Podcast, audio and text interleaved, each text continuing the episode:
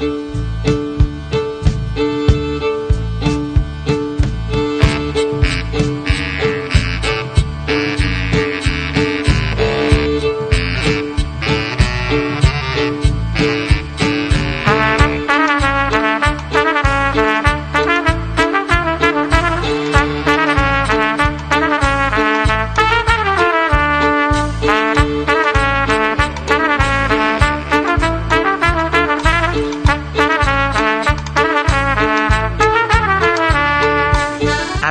و یک روز پادکست شماره 51 گزارشی از نمایش آثار ساموئل خاچیکیان در سی و دوره جشنواره ریتروواتای بولونیا.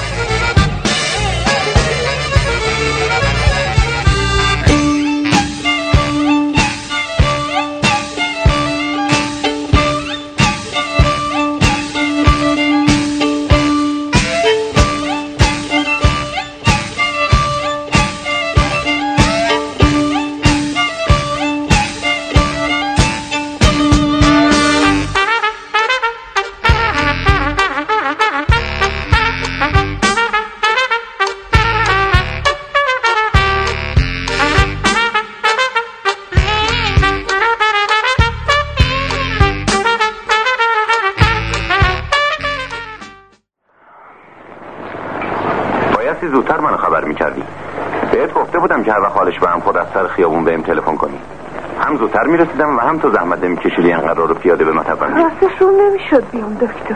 برای چی؟ آخه تا کی میشه بدون دریافت حق ویزیت مریض و معالجه کرد؟ تو واقعا منو انقدر غریبه می‌دونی؟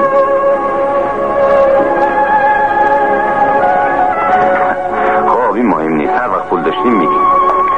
از این گذشته شما اگه دوست صمیمی خواهرم مژگان نبودین باز هم به اقتضای حرفم موظف هستم برای معالجه مادرتون تلاش بکنم. شما خیلی خوبین دکتر. پدرم میگه خدا با ما قهره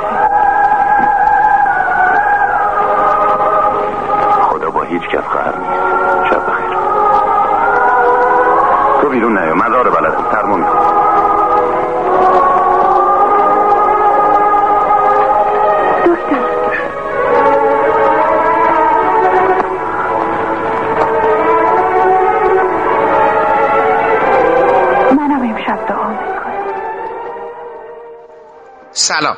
من حامد صرافی زاده هستم و خوشحالم که شما شنونده مجموعه پادکست های ابدیت یک روز هستید. اگر خبرهای سینمایی رو تعقیب کرده باشید چندی پیش جشنواره فیلم ریتروواتو سی دورش در تاریخ 26 ژوئن تا دوم جولای در بولونیای ایتالیا برگزار شد. این جشنواره به نوعی بهشت عاشقان سینماست. چرا که درش جواهرات شناخته شده و ناشناخته شده تاریخ سینما رو پس از مرمت برای مخاطبان به نمایش در میارن. در این دوره به مدد تلاش های آقایان احسان خوشبخت از نویسندگان و منتقدان مجله فیلم 24 و همچنین مجله سایت انسان و بهداد آوند امینی از دانش آموختگان رشته کارگردانی سینما فارغ التحصیل از دانشکده سینما تئاتر و از نویسندگان مجله فیلم چهار فیلم ساموئل خاچیکیان فیلمساز صاحب نام سینمای ایران در این جشنواره به نمایش در اومد.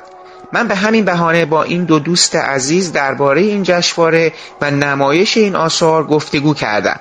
البته من در پادکست بعدی هم باز به سراغ این جشنواره رفتم و با مهمان دیگری که در این جشنواره حضور داشتن به صورت مفصلی درباره فیلم های دیگری که در این جشنواره به نمایش در اومده و حال و هوای اون صحبت کردم که از شما دعوت می‌کنم در این دو پادکست شنونده صحبت های این دوستان باشید.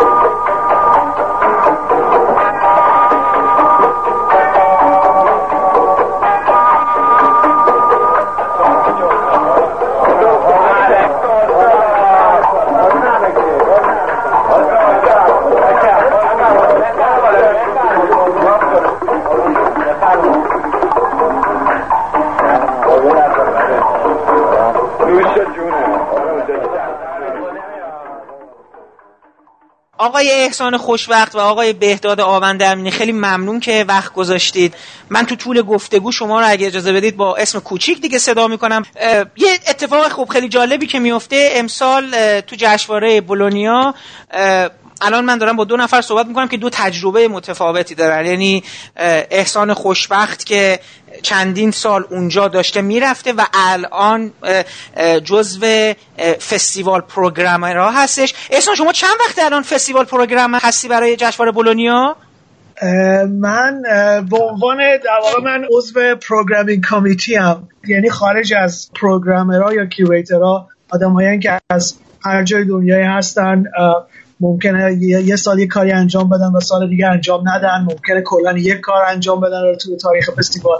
ولی من جزء پروگرامینگ کمیتی فستیوالم در این مفهوم که تمام بخشایی که فستیوال داره و تمام برنامه‌ای که توش برگزار میشه جزء تیمی هستم که نظارت داره و کنترل می‌کنه و برنامه ریزی می‌کنه و این قدمت این قضیه فقط یک ساله. یعنی من چهارمین برنامه که برای فستیوال انجام دادم با بهداد برنامه خاچیکیان ولی اولین سالیه که به عنوان عضو پروگرامینگ کمیتی دارم کار می‌کنم. خب خیلی هم عالی. من خیلی دوست دارم که ببینم تو چه جوری وارد این تیم شدی این فضا شدی. ولی خب این قسمت شما هست و قسمت دیگه بهداد آوند امینی هستش که از طرف ایران به این برنامه در حقیقت برای معرفی ساموئل خاچیکیان در این معرفی و نمایش چهار تا از فیلم های ساموئل خاچیکیان در این جشنواره از سمت ایران همکاری کرده کمک کرده تلاش کرده بخش در حقیقت تمام فعالیت های توی ایران و احتمالا رسوندن این فیلم ها رو اینا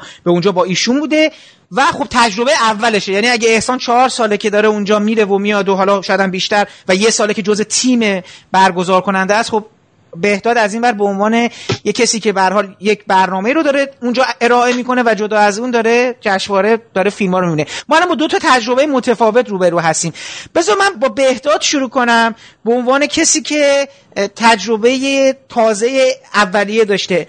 برای ما یه خورده از بولونیا بگو و بگو که اصلا رفتی اونجا با چی مواجه شدی و اصلا چه شد که از این ور دعوت شدی؟ البته این دو تا دو تا سوال متفاوته. بذار ببینم که اول بگم تجربه خود با بولونیا چجوری بود ما دوباره فلاش بک بزنیم ببینیم چجوری دعوت میشی و اینا. یه خود از بولونیا برای ما بگو بهداد جان. اگر بخوام خلاصه بگم تجربه شگفتانگیزی بود تجربه بسیار لذت بخشی بود در واقع از حدود یک سال پیش که من و احسان شروع کردیم با همدیگه صحبت کردن در مورد این جشنواره و در مورد خاچیکیان من بیشتر با این جشنواره آشنا شدم. قبل از اون صرفا شاید اسمش رو شنیده بودم و یک چیزای خیلی حدودی و عمومی رو بهش می‌دونستم. ولی پارسال با پیشنهاد معرکه احسان خوشبخت به این فکر افتادیم که یک مروری بر فیلم های سامال خاشیکیان در این جشنواره خاص و به هر حال تخصصی تاریخ سینما بذاریم. از اونجا حالا من کمی شروع کردم به مطالعه در مورد این جشنواره ولی واقعیت اینه که شنیدن که بابت مانند دیدن و وقتی که وارد بولونیا شدم با اینکه فرصت خیلی زیادی هم اونجا نبودم روزهای کمی اونجا بودم متاسفانه اما تجربه خیلی واقعا زیبا و لذت بخشی بود به خصوص از جهت سینمایی. و حالا از جهات دیگه مثل دیدن دوستان قدیمی و معاشرت با اونها. درسته. خب احسان جان شما به من بگو که اصلا چجوری وارد این تیم برگزار کننده شدی؟ این خیلی اتفاق جالبیه برای من. یعنی احتمالا با مرارت ها و مصائب فراوانی وارد این مجلس شده. سه ساله داری میری اونجا دو سه تا برنامه عرضه کردی. پارسال برنامه آقای گلستان بود. درسته؟ پارسال برنامه گلستان بود ولی هیچ کنم از اینا اونقدر سخت نبود. نمی‌دونم شما این افسانه کراس رود رو می‌دونید یا نه. بندم رفتم سر چهار سر کراس رود خب خیلی راحته. یه چیزی می‌دید یه چیزی می‌گیرید ولی معمولا اون چیزی که می‌دید خیلی خیلی چیز سنگینیه. و بندم رو خودم رو به شیطان فروختم. اگر فروختن روح به شیطان سخت سخت بود. اگر آسونه نه خیلی آسون بود. آره پارسال برنامه گلستان بود.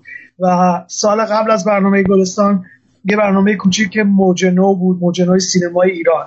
حالا این اسمیه که فقط به خاطر اینکه مردم از موج نو خوششون میاد هرچی اسمش موج نو باشه ولی نه هنوز موج بوده اگر موجی بوده نو نو بوده و برنامه جاز که با جانتان روزنبام با هم فیلم ها رو انتخاب کردیم.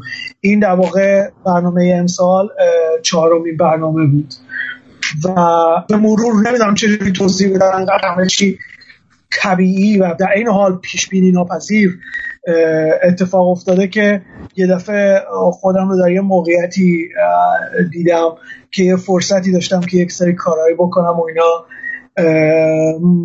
مطمئن نیستم که کاملا مستحقش باشم ولی اینطوری پیش آمده و من از این فرصت استفاده کردم.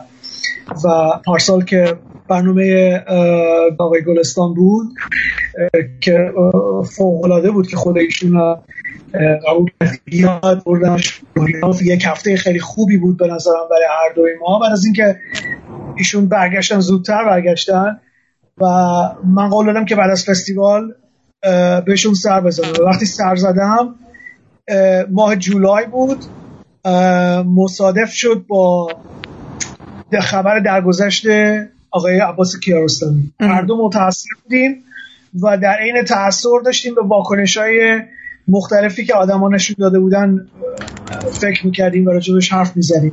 بعضیاش بعضا خیلی اقراق‌آمیز بود به خصوص آدمایی که تا موقعی که این فیلم ساز زنده بود چندان توجهی بهش نداشتن. و یه دفعه گفت که من نمی‌دونم چرا آدما از آدمایی مثل از فیلمسازایی مثل سپنتا و خاچیکیان یاد نمی‌کنن و حرف می‌زنن. این در واقع انگیزه ای بود که لحظه ای بود که این قضیه رو به ذهن من آورد که شاید بشه یک کاری کرد و باقیش رو حالا شاید بهداد بگه. درست. قبل از اینکه بریم سر خاچیکیان بهتاد شما تو این دوره‌ای که اونجا بودی چند تا فیلم دیدی؟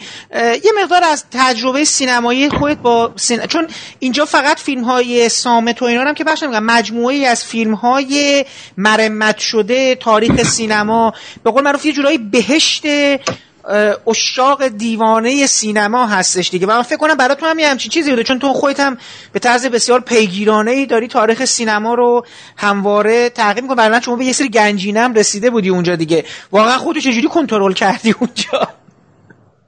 راحت نبود اصلا. اصلا نمیشه به راحت این کار کرد.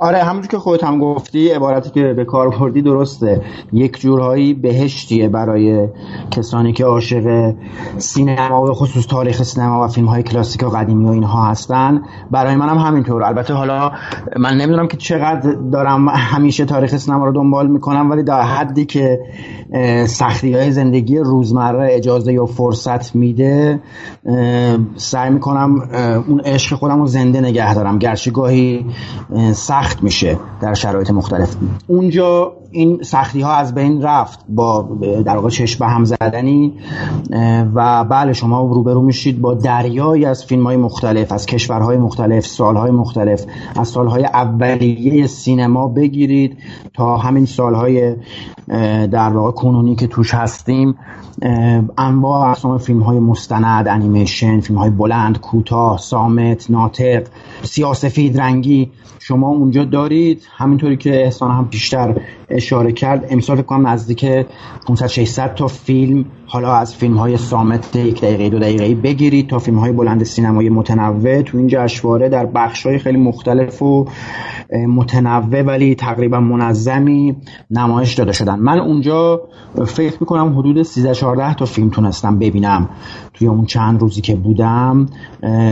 ای کاش می‌تونستم فیلم های بیشتری ببینم و هر سانسی که یه فیلم رو انتخاب می‌کردم. خب یه فیلم های خوب دیگه بود که اونها هم دوست داشتم ببینم ولی واقعا نمی‌شد. یعنی همزمان در چند سالن سینما چند فیلم خوب داشت پخش می‌شد. میشه گفت یه رنگین کمانی بود یا یک موزه جواهراتی بود از انواع اقسام چیزهایی که شما می‌تونید در تاریخ این در واقع صد خورده ای ساله سینما پیدا کنید. میار انتخابات چی بودش؟ می‌خوام ببینم که کنجکاوی هات رو رفتی دنبالشون یا نه؟ آن چیزی که اونجا صحبتش شده بود یا نه؟ یه چیه چیزایی دیده بودی و می‌خواست اینا رو دوباره ببینی. چون برام جالبه که وقتی شما با همچین مجموعه روبرو چگونه انتخاب می‌کنی؟ از دل تاریخ سینما چه چیزی رو برمیگزینی برای تماشا؟ خب همه خیلی سخته. گفتم یه بخشی شاید انتخاب باشه یه بخشیش هم در واقع اتفاقی که در لحظه میفته آره من کنجکاوی داشتم یه فیلمایی بود واقعا دوست داشتم روی پرده ببینم مثل فیلم جانی گیتار که خب همیشه روی ویدیو دیده بودم و عاشقش بودم که خب اونو مثلا رفتم دیدم. ولی در این حال فیلم هایی بود که اصلا نمیشناختم. اغلبش رو به پیشنهاد و توصیه احسان در واقع رفتم دیدم چند تا فیلم متفاوت و جالب از کارگردانایی که واقعا خیلی آشنایی باشون نداشتم یا اصلا نمیشناختم. دیدم که خیلی غیر منتظره و در واقع جذاب بود این فیلم ها و خب این لابلا هم بازی فیلم هایی بود که یهو کمی شانسی می‌شد یه فیلم رو انتخاب می‌کردی. میگم زمان کوتاه فشردگی فیلم ها در این حال معاشرت با دوستان و صحبت کردن راجع به این فیلم هایی که بین سانس های تقریبا پشت سر هم می‌خواد اتفاق بیفته. خیلی اجازه به من نمی‌داد که همه چیز رو خودم انتخاب کنم. یه جورایی با موج جریان هم یه جاهایی رفتم ولی خب چند تا فیلم بود که واقعا دوست داشتم ببینم. اونا رو رفتم دیدم. درست خب احسان این سوال من بخوام از تو بپرسم. اینجوری هستش که مثلا یعنی این بگم سوال واقعا بیخردی باشه. بگم جشنواره امسال چطور بود؟ خیلی بی‌معنای این سوال دیگه نه؟ برای همچین جشنواره ای چون که شما دارید همون تاریخ سینما حرف می‌زنید دیگه. چطور بود؟ نداره دیگه. درسته؟ نمیشه گفت خوبتر بود یا بدتر از پارسال بود؟ تاریخ سینما رو که نمیشه گفت خوبتر یا بدتر دیگه. آره ولی خب ممکنه بعضی آدما سوال شما من سوال شما رو نمی‌تونم جواب بدم ولی بعضی آدما سوال شما رو جواب خواهند داد خواهند گفت که بله بهتر بود یا بدتر بود.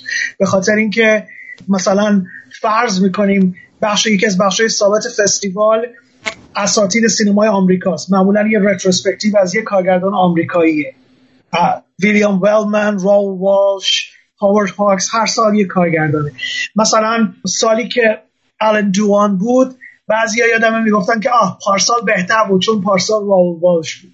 برای من فرق بین الان جوان و رول والش نیست به خصوص اینکه بتونم فیلمایی رو رو پرده ببینم که در حالت عادی شانس دیدنشون وجود نداره. در چه سال شما رو بعضی ها جواب خواهند داد ولی من من برای من هیچ فرقی نمی‌کنه و فستیوالی که همیشه لذت بخشه و شاید تنها فستیوال جهان باشه از اینجا. که همیشه خوبه و همیشه برای لذت چیزهای بیشماری توش وجود داره. و حتی در مایوس کننده ترین برخورد با فیلم ها چیزی که فکر می‌کنید فوق العاده است میرید می‌بینید نیست. واقعا می‌دونید چیزی رو دیدید که دیگه نمی‌تونید خارج از اونجا ببینید. و در شرایطی دیدید که هرگز اون شرایط ایدئال تکرار نخواهد شد. مثلا اگر فیلم سامته فستیوال که شما فستیوال بولونیا صداش می‌کنید من اصرار دارم که به اسم اصلیش بخونیمش. Il Cinema Ritrovato Il Cinema Ritrovato تنها فستیوالی که وقتی فیلم صامت نشون میده موسیقی زنده داره. درست. یعنی خب الان DCP ها همه روش موسیقی ضبط شده هست دیگه نیست ولی Il Cinema Ritrovato هیچ وقت از روی DCP موسیقی پخش نمی‌کنه. حتما یک فیلم صامت باید با موسیقی زنده باشه. اینا شرایط ایدئاله. یا مثلا در خیلی کم پیش میاد توی این روزا با این تنگناهای اقتصادی توی اروپا شما ارکستر فیلارمونیک برای یه فیلم داشته باشید. بولونیا تنها جایی که اینو می‌تونید داشته باشید و نه فقط می‌تونید داشته باشید مجانی. یعنی تمام شهروندا هر کسی که دلش بخواد می‌تونه ساعت ده شب خودش رو برسونه اونجا و ارکستر فیلارمونیک اونجا براش روی فیلم کینگ ویدور یا روی فیلم چاپلین یا هر کسی دیگه بهترین موسیقی رو زنده اجرا کنه. این تجربه ها همیشه بخشی از فستیواله و باعث میشه که برای من مهمترین اتفاق سال باشه. یعنی چیزیه که تمام سال رو منتظرم که به اون موقع برسه که بتونم دوباره بخشی از این جریان باشه. خب البته الان دیگه بخشی از این جریان شدی دیگه. دیگه با این که دیگه امسال هم جزو تیم در حقیقت با لذت نسبت معکوس داره. وقتی که به عنوان یک مخاطب ساده اونجایید از این فیلم میدوید به اون فیلم ساندویچتون گاز می‌زنید. اسپرسو وسط دوتا فیلم. ولی وقتی که مسئولیت دارید باید نهار و شام رسمی رو برید باید جلسه بگردونید و فلان. و اینا همش مزاحمه خوشبختترین آدمی که این فستیوال می‌تونه بره کسی که هیچ کاری نداره. از روز اول تا آخر اونجا خواهد بود و هیچ کاری نداره جز فیلم دیدن. من فکر کنم احتمالاً بهتاد این خوشبختی نصیبش شد دیگه. من اینو اینجا به شنونده بگم که بهتاد یه گزارش بسیار مفصلی در مورد جشنواره نوشته که تو مجله فیلم چاپ میشه دیگه درسته؟ بله بله. خب تو مجله فیلم داره چاپ میشه پس ما نمی‌خوایم خیلی به قول معروف سوژه رو بدزدیم از مجله فیلم و این قانون حق تعریف و اینا رو هم رعایت می‌کنیم. این originality مطلب بمونه. هر کی دوست داره میره اونجا می‌خونه. من حدس می‌زنم که مطلب وقت یعنی مصاحبه ما زمانی منتشر میشه که مجله فیلم چاپ شده احتمالا. ولی فقط خیلی خیلی خلاصه می‌تونی به من بگی که فیلمایی که برات رو پرده دیدی تجربه جدیدی بود. نه جانی گیتار و اینا. چیزی بودش که فقط ذهن تو مشغول کنه و برات یک یک دستاوردی باشه از سالهای گذشته و بگی آ اون زمان ببین چیکار داشتم می‌کردم. یعنی یه گوهری رو پیدا کرده باشی که همچنان باقی مونده در دل تاریخ و کهنه نشده و هنوز جلوتر از اون زمان خودش بوده. حتما. ولی قبلش می‌خوام بگم که من فکر کنم جشنواره امسال از هر سال بهتر بود. به دو دلیل. یکی اینکه فیلم های خاچکیان بله خاچکیانشون می‌داد. دلیل دوم که من شانس داشتم اینجا باشم. واقعیتش اینه که میگم خیلی تنوع فیلم ها زیاده و همونجور که احسان گفت سخت کسی علاقمند به تاریخ سینما و گوشه کنارای در واقع کشف نشده یا تاریک اون باشه و فکر کنه که بعضی از این فیلم ها تماشایی نیستن یا به درد نمی‌خورن. فقط مسئله وقته که و مسئله در واقع بیرحم زمانه که شما رو مجبور می‌کنه که بین اونها فیلم هایی رو برای دیدن انتخاب کنین و همین الان منو داره مجبور می‌کنه که چند تا اسم ببرم از فیلم هایی که دیدم و واقعا برام جالب بود. بین این همه فیلم دیگه و بین فیلم های بسیار دیگری که واقعا نتونستم ببینم.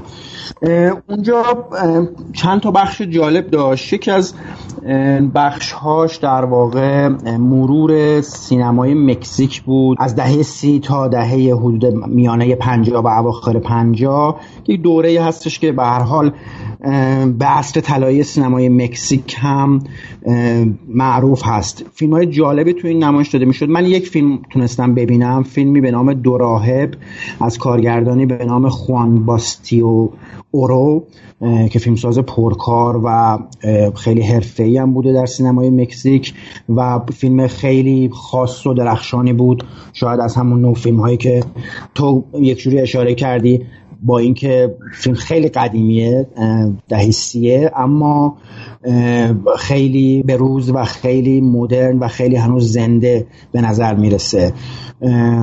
فیلم دیگه ای که خیلی منو تحت تاثیر قرار داد فیلمی بود از یه کارگردان آلمانی به نام هلموت کویتنر که اصلا نمیشناختمش.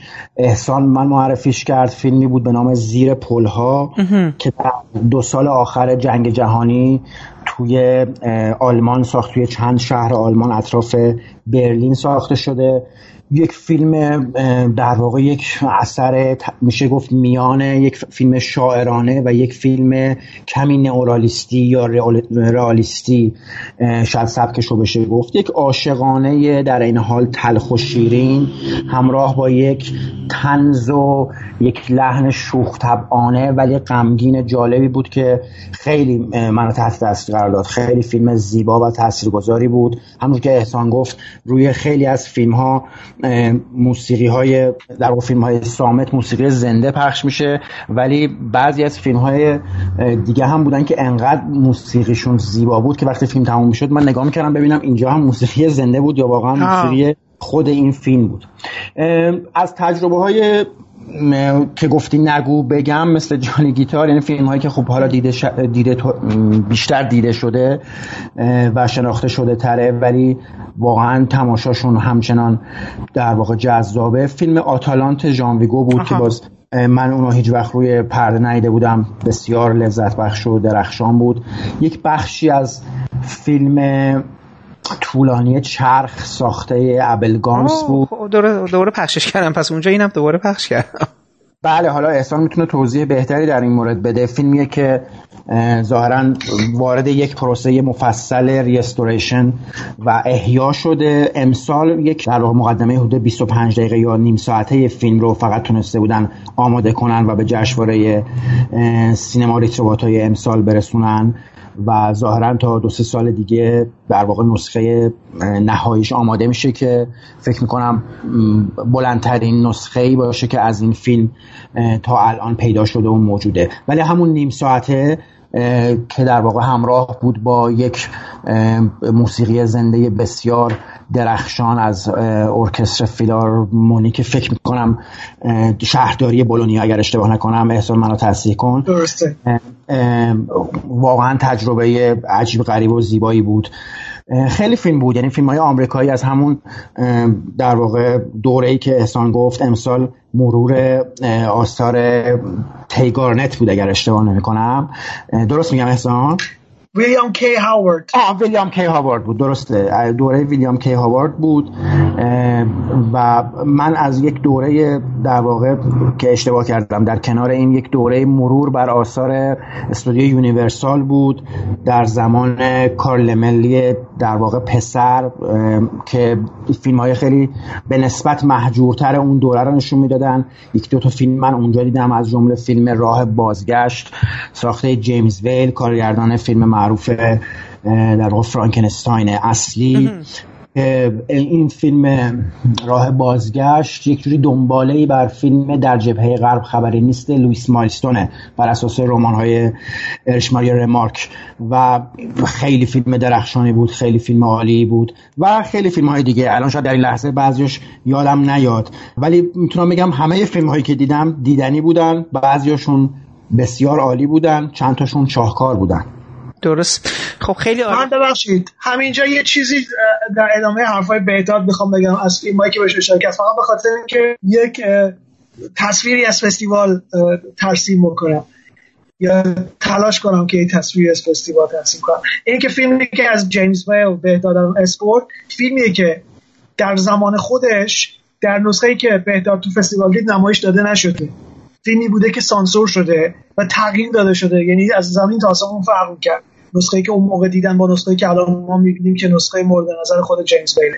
همینطور چیزی که راجع به آبلگانس گفت. و از این نمونه ها تو فستیوال اصلا کم نیست. امسال یه فیلمی از مارکو فریری به اسم بریک اپ توی piazza ی اصلی شهر نشون دادن که هرگز هیچ هیچ موقع نمایش داده نشده. آره من اصلا نشنیده بودم که مارکو فریری فیلمی به اسم Break Up داره. بازیگراش نه فقط Break که توش بزرگترین ستاره سینما ایتالیا بازی می‌کنه مارچلو. okay.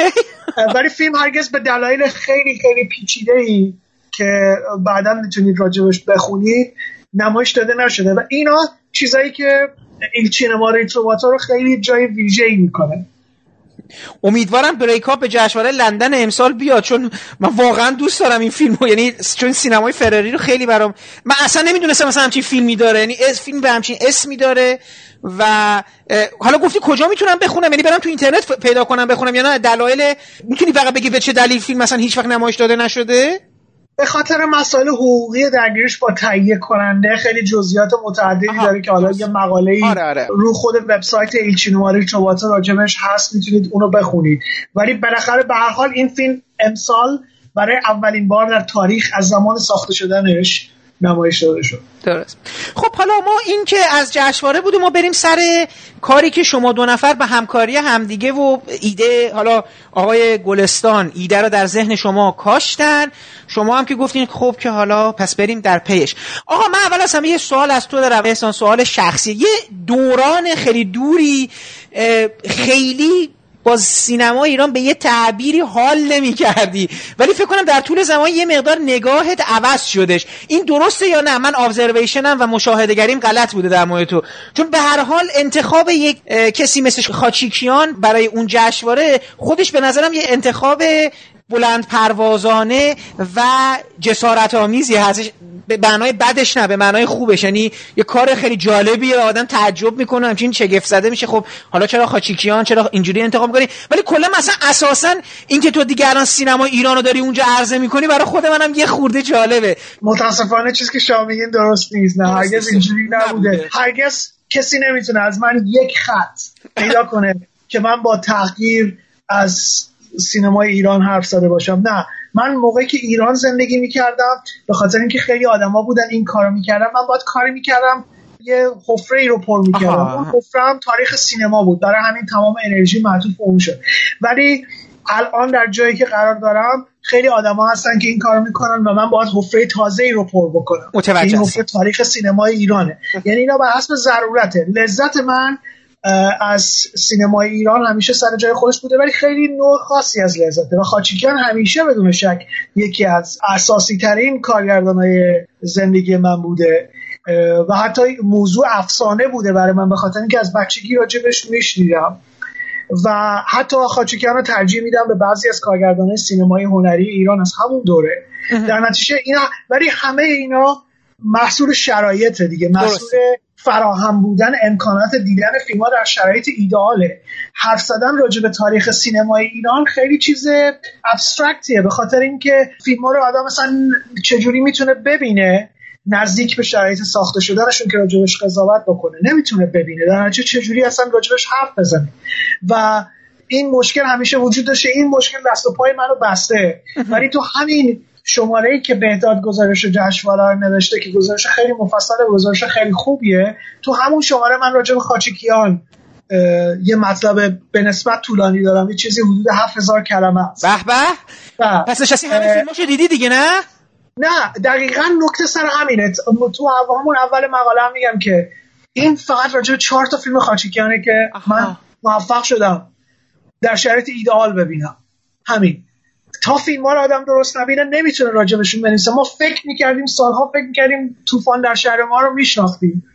بعد با بهداد وقتی فیلم رو روی پرده بار اول دیدیم واقعا اصلا متفاوت بود با اون چیزی که ما قبلا روی ویدیو می‌دیدیم. جزئیاتی از فیلم بود که هرگز ما ندیده بودیم و خب اینا تاثیر می‌ذاره توی نگاه انتقادی تاثیر می‌ذاره توی لذت از فیلم. در نتیجه من اینجوری بگیم که راجع به سینما ایران مترصد فرصت هایی هستم که بتونم در شرایط ایدئال ببینم و اگه بتونم کمکی بکنم به شناخته شدنش این کمک رو بکنم. ولی در برای سینما ایران این خیلی خیلی کم اتفاق میفته. با دردسر زیاد اتفاق میفته گاهی وقتا اصلا به اون دردسر نمی‌رسه خب حالا یه مقداری در مورد خاچیکیان برام بگو که اوکی من متوجه شدم آقای گلستان اینو گفت ولی کلا نه آقای گلستان ما فقط نقش سمبولیکش آره آره یه اسمی گفت و تحریک شدی دیگه. یعنی تو ذهن تو جرقه خورد و دیگه پیگیری کردی. ولی خب گفتی اصلا برات همیشه سوژه چیز بوده اصلا اون آره. افسانه بوده. چرا؟ این چراش دوست دارم بدونم که خاچیکیان چی برای داشتش که به نظر من این از نگاه من برای یک لحظه ببینید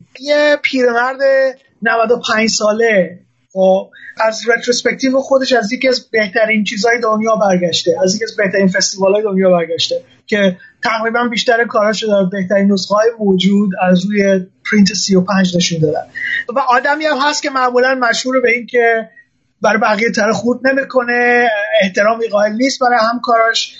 همون آدم یه دفعه با یه صدایی که در صداقتش هرگز نمیشه شک کرد میگه که ولی چرا کسی راجع به سپنتا و خاچیکیان حرف نمی‌زنه؟ این بیشتر من از نظر عاطفی تحت تاثیر قرار داد. تا اینکه بگم او دستور عمل گرفتم برم تماس بگیرم با بهداد ببینیم چیکار می‌تونیم بکنم این تاثیر عاطفیش چیزی بود که محرک این کار شد. ولی همونطور که خودتون اشاره کردید خاچیکیان سخته. چرا سخته؟ به خاطر اینکه فستیوال ایلچینو ریترواتو یا متعلق به سینمای هنری گذشته است یا متعلق به سینمای تجاریه مثل سینمای هالیوود که از نظر ساختار انقدر غنیه و انقدر فوقالعاده است و انقدر محکمه که تقریبا امروز یه چیزی داره یه تاثیر زیبایی شناسانه ای داره به اندازه سینمای هنری. خب، خاچیکیان سخت بود برای اینکه مطمئن نبودیم با بهداد وقتی که چیز می‌کردیم ورانداز می‌کردیم فیلم ها رو که آیا کار درستی یا کار درستی نیست. حالا شاید بهداد اینجا بتونه بیشتر حرف بزنه. اینم به من بگو اصلا چی شد به بهداد تو تماس گرفتی؟ یعنی بهداد چه به خاطر اینکه بهداد یکی از قصه وارد وارد قصه خاچیکیان شدش. دلیل اینکه با آقای بهداد امینی همکار گرامی تماس گرفتم اینه که دیگه از بعد از آدمایی که می‌شناسم که علاقه داره به خاچیکیان علاقه عمیق داره به خاچیکیان علاقه عمیق داره به سینمای ژانری ایران و نبوغ خاچیکیان رو درک می‌کنه. این خیلی برای من مهمه. چون واقعا من ناراحت میشم وقتی با آدم میگی خاچیکیان. یا خال خاچیکیان باحال بود. این این برای من توهین آمیزه بخاطر اینکه من واقعا با خاچیکیان به عنوان یه نابغه نگاه می‌کنم در چیز خودش. آدمی که با هیچی کار کرده. و بهداد آدمی بود که همیشه از زمان دوستی نسبتا قدیمیمون این رو آدم توش می‌دید. و خیلی خیلی بیشتر از من این رو داشت. من چیز به نوعی فلجم بعد به خاطر بیسوادی خودم راجع به این دور از تاریخ سینما ایران. ولی بنابراین بهداد انتخاب طبیعی بود که کسی باشه که بهش زنگ بزنم و ببینم که چه باید کرد چی کار میشه کرد.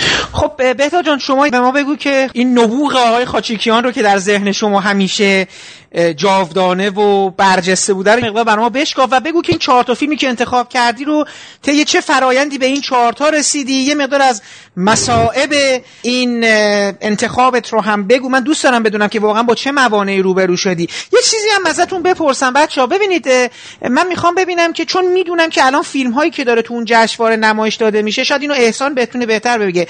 این فیلم ها کیفیت های مرمت شدهش هستش دیگه.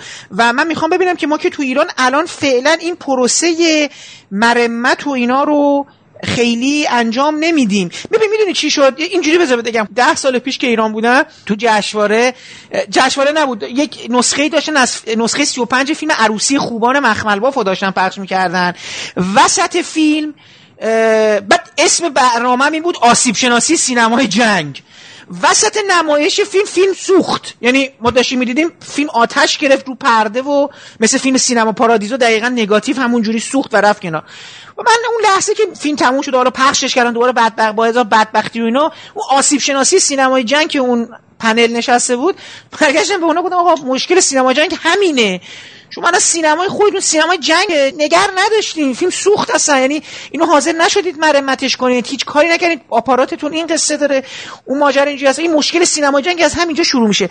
اینو دارم میگم. می‌خوام از بهداد گفتم مصائبی که تو روبروش بودی و این قضیه مرم یعنی این نسخه‌ای که شما پیدا کردین کیفیت چه جوری بوده؟ چه کار کردی؟ بهداد تو ایران تو نسخه رو بازبینی کردی رو پرده دیدی؟ چون برات اینا رو به عنوان شما سفیر فرهنگی ایران بودین دیگه. نمی‌تونستی یه چیزی رو ببری که با خودت که به قول معروف یک نقصانی داشته باشه من دوست دارم ببینم مثلا کل این پروسه رو چیکار کردی؟ بهداد تو ایران تو البته ببخشید بهداد فقط بهداد بود. بهداد چی؟ بهداد چی؟ چی؟ چی نبود؟ بهداد فقط بهداد بود. یعنی بهداد به عنوان بهداد دعوت شد نه به عنوان نماینده کسی سیاست نه نه نه. خب به در دلش که یعنی تل... چی میگن؟ در دلش این اتفاق داشته میفته دیگه. شما دو نفر داشتید یه کار فرهنگی رو انجام می‌دادین دیگه. برای ن... می‌دونم هیچ... یعنی شما دولتی یا حتی خصوصی یا هیچی سمتی نداشتید. ولی من این صفت رو می‌تونم به شما بگم دیگه. یعنی برحال داشتیم یه کاری می‌کردید برای سینما ایران دیگه. برحال ناخواسته در مقام حاملان فرهنگی قرار می‌گرفتین دیگه. در بارش به دوست شما بوده. اسمش هم داشته به اسم شما تموم می‌شده دیگه. حالا با هر صفتی که می‌خوایم بگی فقط از چند خط قبلتر می‌خوام شروع کنم. آره واقعا ما همونجور که خودت گفتی من صف... من یا احسان سفیر فرهنگی مثلا کشور ایران یا حتی سینمای ایران که نبودیم. ما فقط فکر کردیم که بتونیم با همون جمله خود اگه بخوام تکرار کنم یه کاری برای سینمای ایران بکنیم. حالا اون بخشیش که فکر می‌کردیم در واقع کمتر یکی از هزاران بخشیش که کمتر بهش توجه شده و فکر می‌کردیم جای کار داره. من از ماجرای در واقع علاقه یک تماشاگر عادی یا حتی متخصص سینما به تاریخ سینمای ایران می‌خوام شروع کنم. حامد جان. از اینی که به هر حال من فکر کنم هر ایرانی حالا منظورم یک آدم دو ساله یا سه ساله نیست ولی هر ایرانی در واقع اسم گنج قارون یا آواز گنج قارون یا صحنه هایی از اون فیلم رو توی ذهنش داره. این دلیل بر اینکه گنج قارون یک شاهکار سینمایی هنری از همه جهات هست نیست. دلیل اینه که گنج قارون فیلمیه که بعد از این همه سال به رغم مشکلات تکنیکالی که در بخش های مختلفش فیلم نامه بازیگری فیلم برداری ممکنه داشته باشه به رغم اینکه فیلم ملودرام ژانره به رغم صحنه های اضافه ای که توش هست به رغم خیلی عیوب دیگه ای که ممکن اگر بخوایم سختگیرانه نگاه کنیم در فیلم های دیگری هم به وفور پیدا میشه این فیلم زنده هست. دلیلی که گنج قارون زنده است به عنوان مثال و بعد در واقع صدها فیلم دیگر ایرانی همونجور که احسان گفت متاسفانه زنده نیستن یعنی فرصت نمایش و مرور و تماشا بهشون داده نشده این اواخر. اینه که در واقع خدمت شما بگم که یک پدیده ای هست فراتر از یک چیز سینمایی. ببینید تاریخ سینما احتیاج به مرور داره. تماشاچی عادیش رو بگیرید یا تماشاچی متخصصش و منتقدش و تاریخ نویسش احتیاج داره که فیلم هایی رو که می‌خواد راجبشون فکر کنه بنویسه حرف بزنه ببینه بارها تماشا کنه با تماشاگران مختلف و در شرایط مختلف تجربه کنه. و به اصطلاح این فیلم ها بره به خورد جونش. خب ما در واقع بعد از انقلاب اسلامی در ایران بنا به قوانین کشورمون نمی‌تونیم خیلی از فیلم های قبل از انقلاب رو تماشا کنیم یا ببینیم. خب خیلی هم طبیعی هست بنا به دلایل مختلفی که وجود داره. ولی حواسمون نیستش که این از طرفی ضربه می‌زنه به خود سینمای ما. اگر شما می‌بینید که بسیاری از فیلمسازان، بازیگران و دیگر سینماگران امروز ما در واقع با چنان رفتار و یا با چنان برخوردی در این سینمای کوچیک اما پر افتخار قدم می‌زنند که انگار اولین کارگردان سینمای ایران یا اولین بازیگر سینمایی هستند به خاطری که اونها فرصت نداشتند که ببینن که قبل از خودشون تاریخ بسیار طولانی و مفصلی وجود داره. هر تماشاگر عادی دیگه در در واقع ایران اگر که بخواد به سینمای ایران علاقه نشون بده علاقه جدی نشون بده تحقیق کنه تماشا کنه لذت ببره همونجور که احسان گفت از دیدن خیلی فیلم محرومه. حالا بعضی از دلایلش ممکنه اجتماعی باشه بعضی سیاسی باشه بعضیش به خاطر اصلا مرور زمان بعضی از فیلم ها از بین رفتن یا از دسترس خارج شدن. بعضی دلایل پیچیده دیگه ای داشته باشه. اما واقعیتش اینه تا وقتی شما با یک چیز روبرو نباشید یا تا وقتی اون تاریخ جلوی دستتون نباشه تا حد ممکن خب نمی‌تونید برخورد صادقانه و در واقع مفیدی بهاش داشته باشین. اگر که شرایط جوری بود که ما می‌تونستیم فارغ از نگاه های حالا ایدئولوژیک یا مسائلی که دست پامون رو گاهی می‌گیرن بی دلیل بتونیم فیلم های سینما ایران رو مرور کنیم. شاید بیشتر در واقع یک رابطه پرفایده تر و یک رابطه به اصطلاح practical تری باهاش می‌تونستیم برقرار کنیم و این توی امروز سینمای ما هم می‌تونست تاثیر بذاره. اگر یک جاهایی مثل کشورهای در واقع متمدن تری مثل امریکا، فرانسه، ایتالیا، کشورهای اروپایی، آلمان، انگلستان اینها می‌بینید که انقدر فیلمسازان امروزشون سینماگران امروزشون با تاریخشون عجین و اخت هستن بخاطر اینکه خوب فرصت داشتن در سینماها در فرهنگسراها در فیلمخانه ها در تلویزیون این تاریخ رو ببینند و اصلا به شکلی از کودکی این میاد در واقع توی مغز و قلبشون جا می‌گیره و بعدها به وقتی می‌خوان فیلم بسازن حالا بعضی ها به شکل مستقیم بعضی ها غیر مستقیم در سبک ها و روش های مختلف ارجاع میدن یا تقلید می‌کنن یا الهام می‌گیرن. می‌خوام بگم تاریخ یک چیز پیوسته است. نمیشه قطعش کرد نمیشه گفت که بخشیشو نگاه نکنین بقیهشو بیاین نگاه کنین. بخش قبلی رو تحلیل نکرده سراغ بعدی بریم یا از تجربه های قبلی درس نگرفته سراغ بعدی بریم. از اینجا می‌خوام به ماجرای خاچیکیان برسم. درسته. فیلم سازی که شما میگید نبوغش در چیه؟ من نمی‌دونم این آدم رو میشه حتما نابغه خطاب کرد یا نه. نبوغ هم ابعاد و فکر کنم شکلهای مختلف داره در زمانها و در مورد هنرهای مختلف.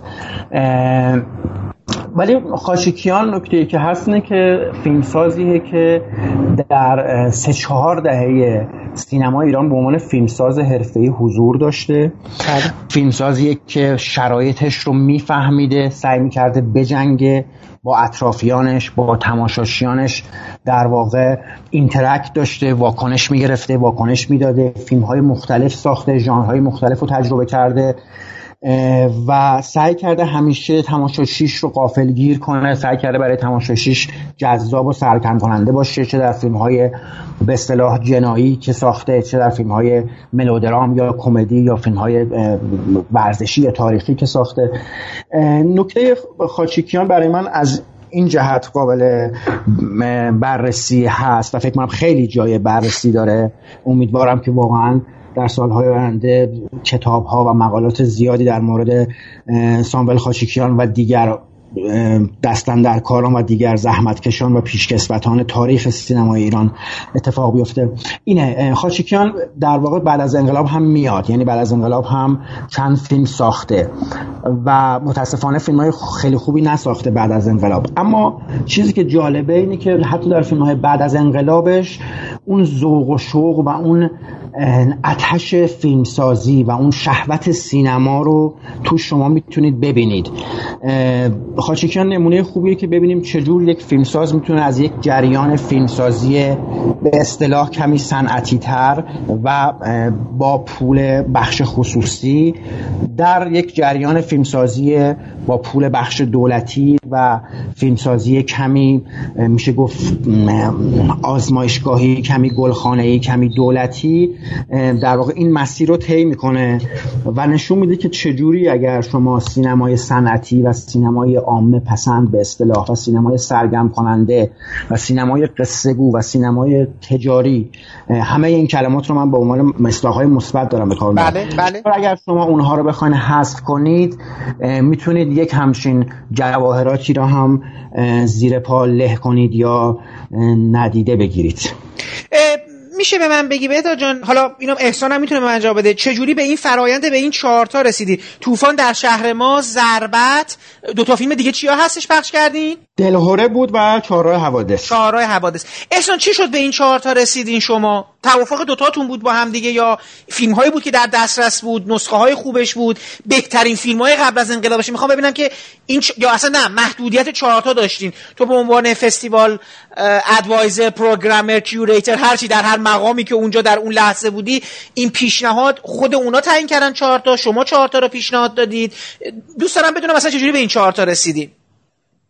مثل هر برنامه دیگه انتخاب فیلم ها محصول شرایطیه که قرار اون فیلم ها توش نمایش داده بشه شرایط زمانی و مکانی. یا شرایط و شرایط فیزیکی خود فیلم ها. در نتیجه حتی اگر برای یه فیلمساز بین یه فیلمساز با شهرت جهانی باشه که فیلماش به دقت حفظ شده به خاطر اینکه اهمیت فرهنگی هنری و تاریخی داشته حتی در این موارد هم می‌بینید که چقدر محدودیت وجود داره. یعنی شما اگر مثلا فکر نکنید که در این لحظه اگر بخواید بر رتروسپکتیو جان فورد بذاری خیلی راحت می‌تونید تمام فیلم های جان فوردی که باقی موندن اونایی که از بین نرفتن رو نشون بدید. همچین چیزی اصلا ممکن نیست. متاسفانه. در نتیجه باید ببینید که چه چیزهایی موجوده تحت چه شرایطی موجوده و همه اینا برنامه رو می‌سازه دیگه. ما یه فهرست ایدئال داشتیم. فهرست ایدئال چی بود؟ فهرست ایدئال فهرستی از بهترین فیلم های خاچیکیان بود. وقتی میگم نبوغ خاچیکیان برای من به طور مشخص بین تقریبا 1955 میلادی تا 1965 66 میلادی. و ما از این دوره یه فرست درست کردیم. از این فرست بعضی فیلم ها به تب تو نسخه های قابل قبول وجود نداشتن بعضی قابل نمایش نبودن.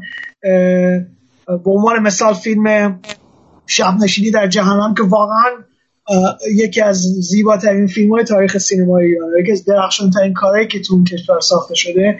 ولی خب اساسا به خاطر موضوعش و به خاطر اینکه تو جهنم ایرانیا به همه حسابی خوش میگذره قابل نمایش نیست. خب البته این و... هستن به نظر من الان. اتفاقا برای در چشم غربی باید چیز جالبی باشه. نه از نه از چشم غربی نمیگم. شما باید در نظر بگیرید که فیلمی که از ایران خارج بشه پس اینجا دوباره به هر حال هر چیزی نمی‌تونه باشه. آفرین متوجه شدم بعد. و محدودیت های وجود داره. مثلا من به عنوان مثال دارم بهتون میگم که مثلا ما تو فستیوال فیلم رگبار رو ریستور کردیم چند سال پیش. بله. فیلم رگبار می‌دونیم که هنرپیشه فیلم خانم معصومی مثلا مخالفه دیگه. نیست از اینکه آره. تصویر مثلا بدون حجابش دیده بشه. درست. این اینجور محدودیت هم وجود داره. محدودیت فرهنگی بهش بله بله.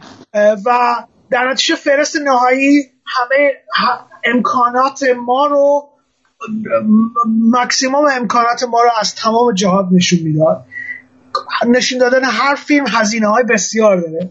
هزینه های ارسال فیلم تا هزینه های زیرنویس کردن فیلم به دو زبان در که تمام فیلم های فستیوال به دو زبان انگلیسی و ایتالیایی زیرنویس بشه خب، بله. و کلی آدم باید استخدام بشن برای فقط همین برنامه کوچیک خاچیکیان کسی که بتونه soft titling یا soft title الکترونیک رو انجام بده به زبان انگلیسی و به فارسی مسلط باشه. جزئیات بی پایان حالا اما تصادفا ما انقدر خوششانس بودیم که چهار فیلمی که از خاچیکیان تونستیم نشون بدیم چهار فیلم مورد علاقه خود ساموئل بود. این چهار تا فیلم چهار تا فیلم بود که همیشه به عنوان نقاط اوج کارنامهش ازش یاد می‌کرد. در نتیجه ما می‌تونیم ادعا بکنیم و این فقط ادعاست این در عمل برنامه ریزی شده نبوده. همینجوری بر اساس شرایط این اتفاق افتاده که ما چهار فیلم مورد علاقه ساموئل خاچیکیان رو بعد از نیم قرن نمایش دادیم. من می‌خوام یه چیزی اینجا اضافه کنم بله، در, در تکمیل حرف احسان. در واقع در ابتدا شاید فکر می‌کردیم که دستمون بازتره و می‌تونیم یک در واقع طیف متنوعتری از فیلم های خاشیکیان رو نشون بدیم. یکم که با هم صحبت کردیم و در واقع یکم که واقع گرا شدیم از روی ابر اومدیم پایین گفتیم که خب ما که نمی‌تونیم همه کارنامه این فیلم ساز رو اونجا مرور کنیم چون واقعا کارنامه مفصلی داره. 37 تا فیلم ساخته ساموئل خاچیکیان. و این در واقع کارنامه رنگارنگی هم داره. یعنی همونجوری گفتم فیلم جنایی داره فیلم ملودرام داره کمدی داره ترکیب اینها رو داره فیلم های جنایی پلیسی تریلر.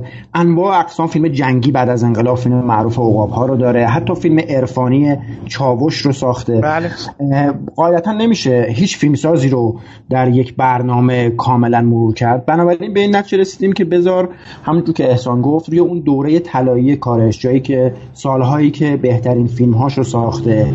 و اون استعداد و نبوغ واقعا عجیب غریبش رو میشه در این فیلم ها دید. بذار رو اون متمرکز شیم. بنابراین روی دوره جناییش متمرکز شدیم و فکر کردیم که فیلم هایی رو نشون بدیم که در واقع از سال حدود 38 با طوفان در شهر ما تا سال 45 با فیلم اسیان در واقع ساخته. ولی بعد بنا به دلایل مختلف از جمله اینکه خب بعضی از این فیلم ها فیلم های بهتری هن فیلم های شاخصتری هن. همجور که احسان گفت مورد علاقه خود فیلم سازم هستن مثل دلهوره و ضربت که هر دو واقعا فیلم های معرکه ای هستن و بعد یک دو تا فیلم این ورشون شاید به این اندازه قوی نباشن. و بعد به دلایل اینکه فکر کردیم حالا که ما می‌خوایم رو این دوره طلایی فیلم های جنایی متمرکز شیم بد نیست که از ریشه هاش برسیم همین دلیل چهارراه حوادث که خب اولین فیلمیه که شمه ای از این نوع فضاهایی که خاچیکیان سومین فیلم خاچیکیان هست در واقع دوست داره توش دیده میشه. فیلم ملودرام هست ولی در سکانس هایی حال به فضای فیلم های کمی جنایی کمی تریلر یا حتی میشه گفت یک ملودرام در واقع درگیرانه بین شخصیت ها با مایه های جنایت یا در واقع جرم های اجتماعی و اینها توش دیده میشه. خیلی کمرنگ. فیلم بعدی که در واقع کمک می‌کرد به این هدف ما طوفان در شهر ما بود که در واقع ادامه ای هست به نوعی بر سبک فیلمسازی فیلم درخشان دیگرش. شب نشین در جهنم. فیلمیه که ساختار واریته داره. فیلمیه که هم جنایی هم تا در لحظاتی به نظر می‌رسه می‌خواد فیلم ترسناک باشه هم فیلم ملودرامه هم کمدی هم صحنه‌های فانتزی داره و یک جور ملغمه البته در واقع دلپذیری از این چند تا ژانر همونجور که فیلم قبلی شب نشین در جهنم هم تک ژانر نیست و هیبرید ژانرها هست. و طوفان در شهر ما بعد از شارع حوادث کمک می‌کرد به اینکه مسیری که خاشیکیان می‌رسه به ساخته اون فیلم های جناییش رو روشن کنه. بنابراین این چهار تا فیلم با اینکه ما دوست داشتیم شاید فیلم های بیشتری هم اضافه می‌شد به این مجموعه از جمله فیلم فریاد نیمه شب که هر دومون خیلی فیلم رو دوست داریم. اما این چهار تا فیلم فکر کردیم که می‌تونن برای تماشاچی علاقمند حداقل ترسیم کنن خطی که خاچکیان میاد شروع می‌کنه به فیلم های جنایی ساختن و دو نمونه از بهترین فیلم های جنایی که در اون دوره طلایی ساخته یعنی ضربت و دلهوره. احسان هزینه اون زیرنویس ها هزینه این حمل و نقل. اینا رو خودتون به عهده گرفتین شما دو نفر یا نه؟ کسی کمک می‌کنه یا نه؟ ارگانی مثل همون خود جشنواره تقبل می‌کنه که شما فیلم ها رو براشون بیارید و هزینه رو پرداخت کنه. چون برام جالبه به حال این رفتاری که ش... یعنی این کاری که داره شما می‌کنید این دقیقا داره از یک عشق بسیار شخصی یک پیگیری قابل ستایش تحسین برانگیز و قابل احترام میاد. ولی من می‌خوام ببینم که هزینهش رو شما خودتون تقبل کردید یا نه؟ خود جشنواره به شما کمک می‌کنه برای این زحمتی که دارید می‌کشید. به حال می‌دونم شما سفیر فرهنگی نیستید حامل فرهنگی نیستید. کاملا یک به صورت نابترین و خالصانه ترین چیزی از دلتون مایه گذاشتید برای اینکه این کار رو بکنید. ولی جشنواره به شما به لحاظ هزینه هایی که داره بر شما تحمیل میشه کمک می‌کنه یا نه؟ اینا هم همه رو عجیب دادین خودتون. به طب همه هزینه های برگزاری برنامه با فستیواله ولی باید اینجا یه نکته ای رو بهش اشاره کنیم که این نکته یکی دیگه از مشکلات خیلی خیلی جدی سینمای ایرانه کار کردن رو سینمای ایرانه خب به طبع وقتی که یه برنامه برگزار میشه فستیوال تمام هزینه های مربوط به حمل و نقل فیلم ها که معمولا خب به خاطر اینکه وقتی فیلم ها 35 بله، وزن بله.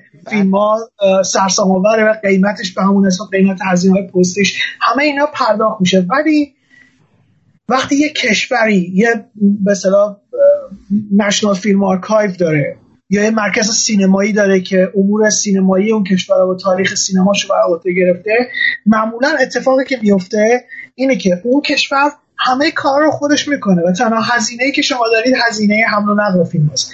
منظورم چیه همه کار رو خودش می‌کنه؟ منظورم من اینه که به عنوان مثال سینمای فنلاند در این لحظه که من شما داریم با هم صحبت می‌کنیم تمام تاریخ سینمای فنلاند دیجیتال شده و همه آماده است و هر کدوم از فیلم های تاریخ سینمای فنلاند رو شما بخواید می‌تونید بگیرید در شرایط ایدال به اصطلاح لیست دیالوگای فیلم وجود داره. احتمال خیلی زیاد بیشتر فیلم های معروفش زیرنویس انگلیسی شده و در حالتی که به خاطر اینکه فستیوال ایل ماری توماتو توی این دهه ها خیلی اهمیت زیادی پیدا کرده از تمام دنیا وقتی دوره فستیوال تموم میشه برای دوره بعدی از تمام دنیا شروع می‌کنن به لابی کردن و درخواست برای نمایش فیلماشون کره جنوبی درخواست می‌کنه که میشه مثلا ما ده تا فیلم رو ریستور کردیم. آیا ممکنه که مثلا یکیشو حتی نشون بدی و انقدر فستیوال برنامهش پره که بیشتر مواقع باید اینا رو رد بکنه؟ ایران دقیقا خلاف همه ایناست. به خاطر اینکه هیچ کدوم از این شرایط فراهم نیست. و شما باید اون شرایط رو فراهم بکنید و شرایطی که فراهم می‌کنید خارج از استانداردهای کاری فستیواله. بله. یعنی دارید بهش چیزای تازه تامین می‌کنید ایتالیایی ها همیشه آدم های درجه یکی بودن ولی اگر یک جا واقعا معرفتشون رو به ایرانیا نشون دادن سر همین فستیوال و انعطاف پذیری خارق که نشون دادن. و کارهایی کردن که در حالت عادی نمی‌کنن و نخواهند کرد. فقط به خاطر اینکه می‌خواستن این برنامه برگزار بشه. در نتیجه نه تا جایی که من رو بهداد می‌دونیم هیچ کدوم از ما چیزی از جیب خودمون برای این کار نداریم.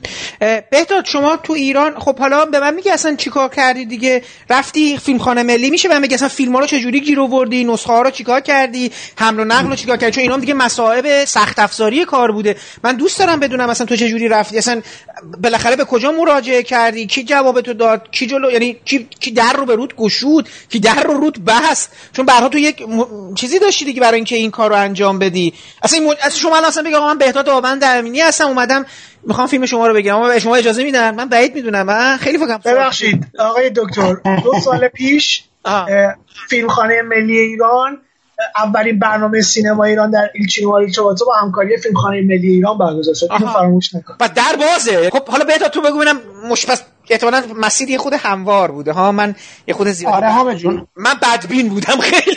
نه خب شاید بخشی از این بدبینیت هم طبیعی باشه.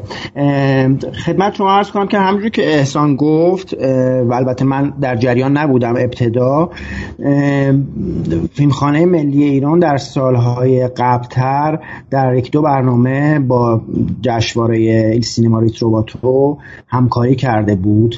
همونجوری که در واقع فیلم فیلمخانه ها و آرشیف های فیلم دیگه دنیا معمولا با این جشنواره همکاری می‌کنن. ولی به هر حال باز برگردیم به جمله در واقع اشاره جالب احسان به سینمای فنلاند. ببینید شرایط کشورها با همدیگه فرق می‌کنه. حتما در یک کشورهای باز میگم به اصطلاح متمدنتری برای اینجور کار فرهنگی خود مراکز دولتی یا خود حالا در این مورد مراکز سینمایی در واقع مسئول بودجه هایی در نظر می‌گیرن شرایطی در نظر می‌گیرن. این قضیه در کشور ما خیلی باب نیست یا خیلی ازش استقبال نمیشه. فقط هم مربوط به مورد فیلمخانه ملی ایران یا یک مثلا نهاد یا سازمان خاص نیست. این قضیه فرهنگی و اجتماعیه.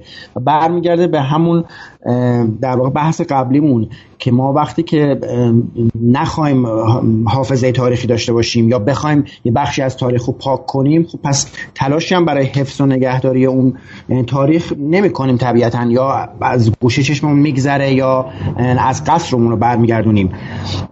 ولی من فکر کنم در مورد فیلم های خاچیکیان وقتی که احسان این پیشنهاد رو کرد خب طبیعتا این مثل خیلی از فیلم های در شاید بگم اغلب فیلم های ساخته شده پیش از انقلاب اسلامی این فیلم ها جای مشخصی برای پیدا کردنشون نیست. معمولا در جاهای دیگه دنیا ممکنه کمپانی هایی که فیلم ها را ساختن یا صاحبان فیلم ها تهیه کننده ها کارگردان ها به هر حال نسخه هایی داشته باشن نگه داشته باشن در طول زمان اهدا کرده باشن به فیلمخانه ها یا موزه ها یا نگه داشته باشن و این ارتباط خیلی طبیعی تر و نرمال تر اتفاق میفته توی کشور ما فیلمخانه ملی ایران تنها مرجعیه که در واقع سعی کرده بنابر وظایفی که به حال به عنوان این نهاد سینمایی داره بخشی از تاریخ سینما ایران رو بخش قابل توجهی از تاریخ سینما ایران رو حفظ کنه. و من مطمئنم که در واقع مدیران و مسئولان فیلمخانه ملی ایران حتما دلشون می‌خواد که کارهای بیشتری برای فیلم های تاریخ سینما ایران بکنن. اما شاید دست و بال اونها هم از جهاتی بسته باشه هم از جهات مالی اقتصادی و توجیه اقتصادی اینجور کارها در این شرایط فرهنگی کنونی و هم از جهات دیگه مثل مقایرت بعضی از صحنه ها یا فضاهای فیلم ها با قوانین جاری کشور که به هر حال در واقع چیزی نیست که بشه نادیده گرفت. در مورد فیلم خاچکیان وقتی ما به این رسیدیم که ما از این چند تا فیلم ترجیح میدیم که این برنامه رو در واقع شکل بدیم خب رجوع کردیم به فیلمخانه ملی ایران. من در ایران و در فیلمخانه و بعضی از فیلم ها رو در بیرون از فیلمخانه و احسان در لندن تا اونجایی که فرصت بود و تونستیم فیلم های خاچکیان نسخه های ویدیویی موجود فیلم های خاچکیان حالا دیویدی یا به شکل فایل و روی اینترنت و اینها اینها رو نگاه کردیم خب این فیلم از جهات نمایش خب مشکلات کمتری دارند حساسیت های کمتری برمیانگیزن ضمن در واقع دقت به ارزش های سینمایی و مسائل خود فیلم مجبور بودیم این شرایط هم در نظر بگیریم. وقتی هم که به مجموعه فیلممون رسیدیم و به فیلمخانه ملی ایران رجوع کردیم در واقع از این نهاد انرژی مثبت دیدیم و روی خوش دیدیم. به هر حال می‌دونستیم که اونها محدودیت های خودشون رو دارند. هم از جهت خدمت شما گفتم موجود بودن نسخه های فیلم ها چه فیلمی اصلا نسخهش هست نیست در چه شرایطی قرار داره هم از جهات مسائل دیگه. خب واقعیتش اینه که بعضی از این فیلم ها نسخه های پوزیتیو یک دو تا از این فیلم ها نسخه های پوزیتیو یا نگاتیو تقریبا قابل قبولی وجود داشتن که ولی به هر حال باید مرمت و ترمیم و تبدیل به نسخه های دیجیتال می شدن بعضی ها نه واقعا من از دور و نزدیک شاهد تلاش کارکنان فیلمخانه ملی بودم برای اینکه یک دو تا از این فیلم ها رو بتونن آماده کنند و به در واقع نسخه هایی رو برسونند به جشنواره ریتروباتو از اون طرف در واقع الچینما ریتروباتو هم خیلی همکاری کرد و در تقبل در واقع هزینه های تبدیل این فیلم ها احیای این فیلم ها کمک رسوند کمک مالی رسوند و به در واقع با تلاش های احسان و همه این عوامل به خصوص پیگیری های فکر می‌کنم شبانه روز احسان که مستقیم با مسئولان جشنواره در تماس بود. باعث شد که ما بتونیم این چهار تا فیلم رو در نسخه های واقعا خوب تمیز و با صدای مناسب اونجا نمایش بدیم. هرچند که خب بعضی از این فیلم ها از بعضی دیگه باز هم میشه گفت کیفیت های بهتری داشتن. و منتها همونجور که احسان گفت ای کاش بتونیم از یک چیزهای رد شیم. و وقتی قرار یک کاری رو انجام بدیم به خود همون کار متمرکز بتونیم باشیم و ماجراهای حاشیه‌ای ما رو محدود نکنن در جاهایی که اصلا لزومی نداره یا مفهوم خاصی نداره.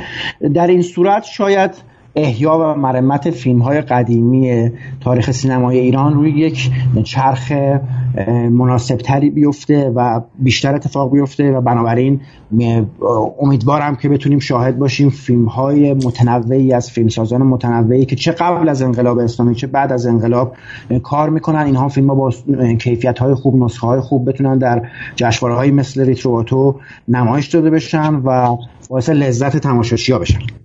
من فقط این سوال دارم که مرمت این فیلم ها ریستور کردنشون و در حقیقت نگهداریشون این احسان یک امر خیلی هزینه برداریه درسته؟ می‌خوام ببینم که ما یک بودجه بسیار مشخصی و یک ارگان یعنی کار درست و بسیار حرفه‌ای و در حقیقت کاربلدی باید این رو پیش ببره. البته من می‌دونم الان توی ایران نسخه های مثل هزار دستان روزی روزگاری بعضی از سریال های قدیمی تلویزیونی رو تصحیح رنگ کردن و من دیدم و واقعا کیفیت ها در چشم در اون, اون نظام بسری فیلم اصلا کاملا ارتقا پیدا می‌کنه. یه اصلا شما می‌بینی که کارگردان چه چیزی در نظر داشته اون چیزی که ما دیدیم و اون چیزی که الان داریم می‌بینیم چقدر فاصله است. ولی می‌خوام ببینم که اصلا این خیلی هزینه می‌گیره درسته؟ یعنی ما اصلا باید یه نهادی رو تو ایران الان در کنار فیلمخانه ملی بخوایم که این کار رو به صورت اسکورسیزی وار تاریخ سینما ایران رو حفظ کنه دیگه. چه قبل و چه بعد از انقلاب. چون فقط الان قبل از انقلاب از دست نمیره تقریبا. داره بعد از انقلابش هم یواش یواش داره خیلی چیزا دست میره. گفتم ماجرا که سر عروسی خوبان رخ داد شک ندارم در مورد خیلی از نسخه های فیلم های دیگه هم رخ داده و خواهد داد. بذارید با یک قسمت از حرف خودتون شروع کنم. گفتید اسکورسیزی وار لطفا اینم شاید از این فرصت بشه استفاده کرد برای یه تصحیح تاریخی دیگه. اسکورسیزی وار نیست. بولونیا واره. به خاطر اینکه تمام فیلم هایی که مارتین اسکورسیزی با اسم مارتین اسکورسیزی Foundation restore میشه همه در بولونیا restore میشه. یعنی پولشون داره میده دیگه نه؟ پولشو داره اون نه حتی پولشو ایشون الزاما ممکنه نده. و نامشو گرفته دیگه. این مسائل خیلی خیلی پیچیده تر از حدی که بتونیم تو این فاصله که داریم راجع به صحبت بکنیم. ولی از نظر فنی و تکنیکی تمام این کارا در بولونیا انجام میشه. و بله این کار کاری بسیار پرهزینه ایه ولی این سوال رو نمیشه جواب داد به خاطر اینکه ابعاد مختلفی داره و لول های مختلفی از این کار هست. من آدمایی رو می‌شناسم که کار خیلی خیلی خوبی انجام میدن به خصوص سینمای سامت که تو خونه خودش با کامپیوتر خودش رو فیلم ها کار می‌کنه و یه نفره مثلا میشینه یک سال یه فیلم رو ریستور می‌کنه. ولی معنیش اینه که اون آدم قبلش کسی فیلم رو براش اسکن کرده و بعد از اینکه این کار تمیزکاریش انجام داد کسی مراحل بعدی رو به دست خواهد گرفت. ولی اتفاقی که در بولونیا میفته که در واقع شاید پیشرفته ترین لابراتوار ریستوریشن فیلم در دنیاست اینه که تمام این مراحل با بهترین دستگاه های ممکن و با حرفه ترین آدم های این کار دارن اونجا تمام وقت یه تیم خیلی بزرگ روی انواع مختلف سینما از کشورهای مختلف دنیا کار می‌کنن. این کار بسیار هزینه برداریه ولی اتفاقی که افتاده اینه که در به خصوص در اروپا و آمریکای شمالی همه تقریبا همه آرشیوهای فیلم دنیا یه بخش واحد restoration در دل خود آرشیو راه انداختن. یعنی اینکه واحد restoration انستیتوت فیلم فنلاند در خود اونجا قرار داره. همه اینا با همدیگه شدن بخشی از به اصطلاح کار این آدما و این سازمان برای حفظ تاریخ سینما. فیلمخانه ملی ایران هم همچین چیزی لازم داره. معمولا خیلی سخته که اینجور بخش ها خارج از خود سازمان باشه. به خاطر اینکه انقدر فیلم ها مثل آبجکت های حساس و شکننده ای هستن که فرستادنش خارج از جایی که نگهداری میشن معمولا خیلی نگرانی داره اون و هیچ وقت نمی‌دونید که اون آدما چجوری با اون مسائل فیلم برخورد می‌کنن. در نتیجه بله سینما ایران هم همچی چیزی نیاز داره فیلمخانه هم همچی چیزی نیاز داره. کما اینکه تا به حال کارایی کردن فیلمایی که شما گفتید و من نمی‌دونم. خیلی به اسم restoration دارن. مثلا یارو پای کامپیوترش با فتوشاپ نشسته رنگا رو عوض کرده و رنگا رو داغون کرده اسمش می‌ذارن restoration بیشتر این اصلا restoration نیست. ولی restoration در مفهوم واقعیش فیلمخانه ملی ایران این کارا رو انجام بده. و بعضی از فیلمایی که دو سال پیش نمایش دادیم که خود در خود ایران هم نمایش داده شده مثل اون شب که بارون اومد گاو اینا نمونه های بله. خوبی از restoration دیجیتال. فیلمخانه ملی ایران همچنین restoration آنالوگ انجام داده. restoration کلاسیک که معنیش اینه که تمیز کردن فیلم و کپی کشیدن تازه از روشه که اینو به خصوص تو یکی از فیلم های خاچیکیان می‌شد دید. تو فیلم قفاری و فراخ قفاری که به ما دادن چند سال پیش می‌شد دید که معلومه روش کار شده راه نکردن. ولی خیلی خیلی سرعتش کنده و. نیاز به امکانات خیلی زیادی داره که این سرعت رو قبل از اینکه این فیلم ها از بین برن و بیشتر بر اساس عوامل طبیعی یا غیر طبیعی صدمه ببینن رو محافظت بکنه فیلم رو برای شرایط موجود. درست. بهتا واکنش تماشاگرها چطور بودش؟ برخوردشون با فیلم های خاچیکیان آیا یک برخورد با یک فیلم به مفهومش یعنی فیلم لذت بردن نبردن فهمیدن فیلم رو نفهمیدن. آیا فیلم رو به عنوان یک اثری از یک جای دوردست و اگزوتیک پذیرفتن یا نه؟ به عنوان یک مواجهه و مکاشفه سینمایی پیداش کردن. دوست دارم بدونم مثلا خارجی هایی که فیلم رو شما باهاشون فیلم رو دیدی نمی‌دونم مثلا فیلم رو با خارجی ها دیدی؟ نه خبرش رسید بهتون. تو حاضر شدی تو چهار تا نمایش با تماشاگرای خارجی هم اونجا دیدی یا نه دیگه؟ اصلا وقت نکردی خودت بری ببینی با و واگذار کردی. به تماشاگرای خارجی؟ بله ما فیلم ها رو همه رو دیدیم اونجا با تماشاگرها خب چطور بود واکنش؟ فیلم های خاچیکیان در سالنی نمایش داده می‌شد به نام سینما جالی که یکی از سالن های بزرگ این جشنواره است و تقریبا می‌تونم بگم در هنگام نمایش هر چهارتای این فیلم ها این سالن تقریبا پر بود. عالی. و خب از اونجا که این جشنواره جشنواره واقعا تخصصی تاریخ سینماست می‌تونم بگم بیشتر مخاطبینش یا منتقدین معروف و قدیمی هستند یا مورخین سینما هستند یا دانشجویان سینما هستند یا سینماگران مشهور هستند. در واقع مخاطبین خیلی تخصصی داره. اما نکته ای که دقیقا برای من جالب بود اینکه این مخاطبین تخصصی برخلاف تصور خیلی از ماها که فکر می‌کنیم فیلم سینما و لذت بردن از سینما یک چیزیه که باید خیلی وجهه هنری یا دماغ سربالایی بهش بدیم و خیلی خودمون رو نخبه گرا فرض کنیم برای اینکه در واقع بتونیم از فیلم هایی لذت ببریم یا اون فیلم ها رو بفهمیم. این جشنواره انواع اقسام فیلم هایی که تو این جشنواره نشون داده می‌شد و انواع اقسام تماشاچی های میگم متخصص و عاشق سینمایی که اونجا بودن به من نشون داد که نه واقعا. یعنی برخورد با سینما نه اینکه بگیم باید ساده انگارانه یا بیخیالانه باشه اما برخورد واقعی و طبیعی با یه هنری مثل سینما اصلا قرار نیست که از یک موضع خیلی بالایی درسته. اتفاق بیفته. ما تماشاچی هستیم که جلوی یه پرده بزرگ میشینیم. تماشاچی که جلوی پرده فیلم هایی نشستن که فیلم های خاچیکیان روش در واقع به نمایش در اومد. من فکر می‌کنم از این فیلم ها لذت بردن. به حال هر کدوم از این چهار تا فیلم خصوصیات و ویژگی خاص خودشو داره و طبعا هر کدومش واکنش های مخصوص به خودش رو برانگیخت. اما مثلا در مورد یک فیلم دلهوره که خب یه فیلم کاملا جنایی با حال و هوای پرتبوت ها و پرتنش و فیلم برداری سیاسفید پر کنتراست فضاهای در واقع بسته روابط بین آدم ها و فیلم برداری پویای پر از حرکت دوربین و یک فیلم تریلر هیجان انگیز و اینجوری هست. خب در طول نمایش فیلم تقریبا سالن سینما در سکوت فرو رفته بود. خیلی خوبه. طبیعیه که خب اون آدم هایی که داشتن اون فیلم رو می‌دیدن این فیلم رو با یک فیلم تریلر یا جنایی یا اکشن امروز مقایسه نمی‌کنن. نمی‌کنن. بله. با زمان خودش مقایسه می‌کنن با دوره خودش فضایی که این فیلم توش شکل گرفته و به همین دلیل من فکر کنم که رابطه تماشاچیان این جشنواره با فیلم ها خیلی رابطه بیواسطه صمیمی و درست و جالبی بود. من خیلی لذت بردم که می‌دیدم در هنگام نمایش فیلم مثلا طوفان در شهر ما که فیلمی که میگم بخشای کمدی هم داره. حتی بخشایی که ما فکر می‌کنیم شاید الان به نظرم خود بعضیش لوس بازی یا مسخره بازی مثلا به اصطلاح به نظر بیاد. تماشاچی که اصلا نمی‌دونست مثلا منصور سپرنیا کیه یا گرشا رؤوفی یا محمد متوسلانی چه در واقع ترکیب ستایی در تاریخ سینما ایران بودن. اصلا بدون اینکه اینها رو بشناسه و شرایط رو بشناسه از شوخی های اینها و اون بخش کمیک فیلم لذت می‌برد و میخندید و حتی قهقهه می‌زد و ارتباط می‌گرفت.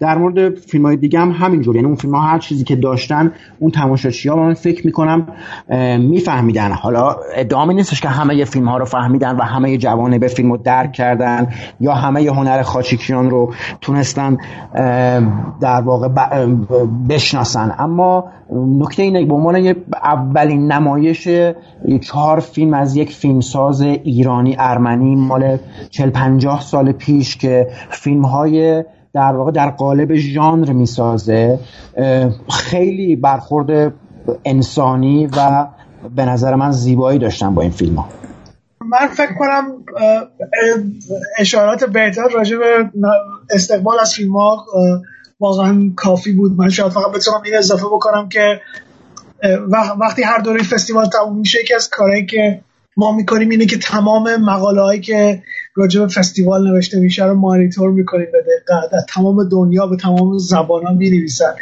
و برنامه خاچیکن یکی از برنامه هایی بوده که با اینکه خیلی کوچیک بوده به نسبت چهار فیلم برای اینکه بعضی از به اصطلاح بخش دیگه فستیوال مثلا دوازده تا سیزده تا فیلم توش بوده. ولی بخشی بوده که باعث شده که جاهای مختلف مقاله های مستقل راجع به خاچیکیان بنویسن. که یکی از هیجان انگیزتریناش مقاله روزنامه حزب کمونیست ایتالیا این مانیفستوه. که فقط برای اینکه بهتون بگم که چقدر خاچیکیان ارزش ای داره برای تماشاگرا و من بیشتر از یک بار اینو شنیدم. حداقل دو بار اینو شنیدم که کسایی آمدن به من گفتن که این فیلم ها برای ما مثل مستنده. و اینکه اون فیلم ها کاملا فانتزیه. ولی منظورشون از زدن این حرف این بود که یه مستندی به زندگی ایران در دهه 50 و 60 میلادی درست. که هیچ تصوری راجبش تا اون زمان نداشتن. و یه دفعه باهاش مواجه شدن و هیجان انگیز بوده و فوق العاده بوده. من این مکالمه رو به یه خانم آقای شنیدم. از این مکالمه ها زیاد میشنوید که مثلا خود شما یه فستیوال فیلم بودید می‌دونید تو فستیوال فیلم سال اصلی اینه. چی دیدی؟ خب هر کسی یه جواب به این سوال میده. یه آقای داشت به خانم می‌گفت که آره این رو دیدم اون رو دیدم. من یه دفعه گفت آره این فیلم های ایرانی رو میرم می‌بینم. این تهران نوارو عین پاریس میمونه این تهران. که من اینو به عنوان یه چیز خیلی شیرین و مثبت گرفتم. برای اینکه معلوم بود که این آدم مثلا یه بخشی از فرهنگ شهری ایران در اون مقطع رو کاملا ازش بی اطلاع بوده. و یه دفعه حالا این فیلم ها اینو براش بهترین شکل به مفرحترین شکل و به زیباترین شکل تصویر کردن. و به نظر من کاری که فیلم ها می‌کنن اینکه دنیای ما رو وسیعتر می‌کنن خاچکیان دنیای خیلی از تماشاگرها رو وسیعتر کرد. ممکن از نظر ارزش های سینمایی الزاما وسیعتر نکرده باشه. ولی از نظر شناختشون از یک کشور و فرهنگش و فرهنگ سینماش بدون شک این کار کرده. خیلی هم عالی. بهتا جان چیزی هست که بخوای شما اضافه کنی؟ بله دو تا نکته است. نکته اول که فکر کنم بعد اشاره کنیم در واقع همکارانی بودن که ما اونجا داشتیم توی این گروه مفصلی که احسان آره ممنون میشم. حتما اسم بری بله بله بله. از در واقع مرحله ای که حالا فیلم ها می‌خوان آماده بشن زیرنویس بشن تا مرحله نمایششون و مراحل دیگه که در هواشی این نمایش وجود داره. خب همکاران خیلی زیادی ما داشتیم.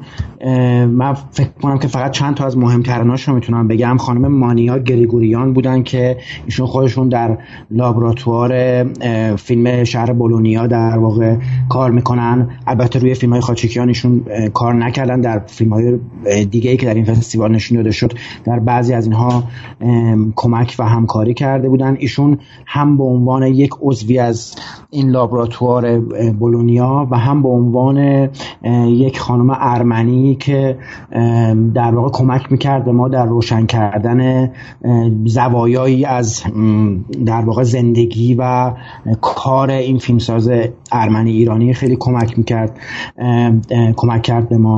آقای کاوه اسکری بودن که ایشون در واقع یک جور کارشناس و محقق تاریخ سینمایی هستن. ایشون هم در واقع با یک کار خیلی خارق العاده که کرده بودن.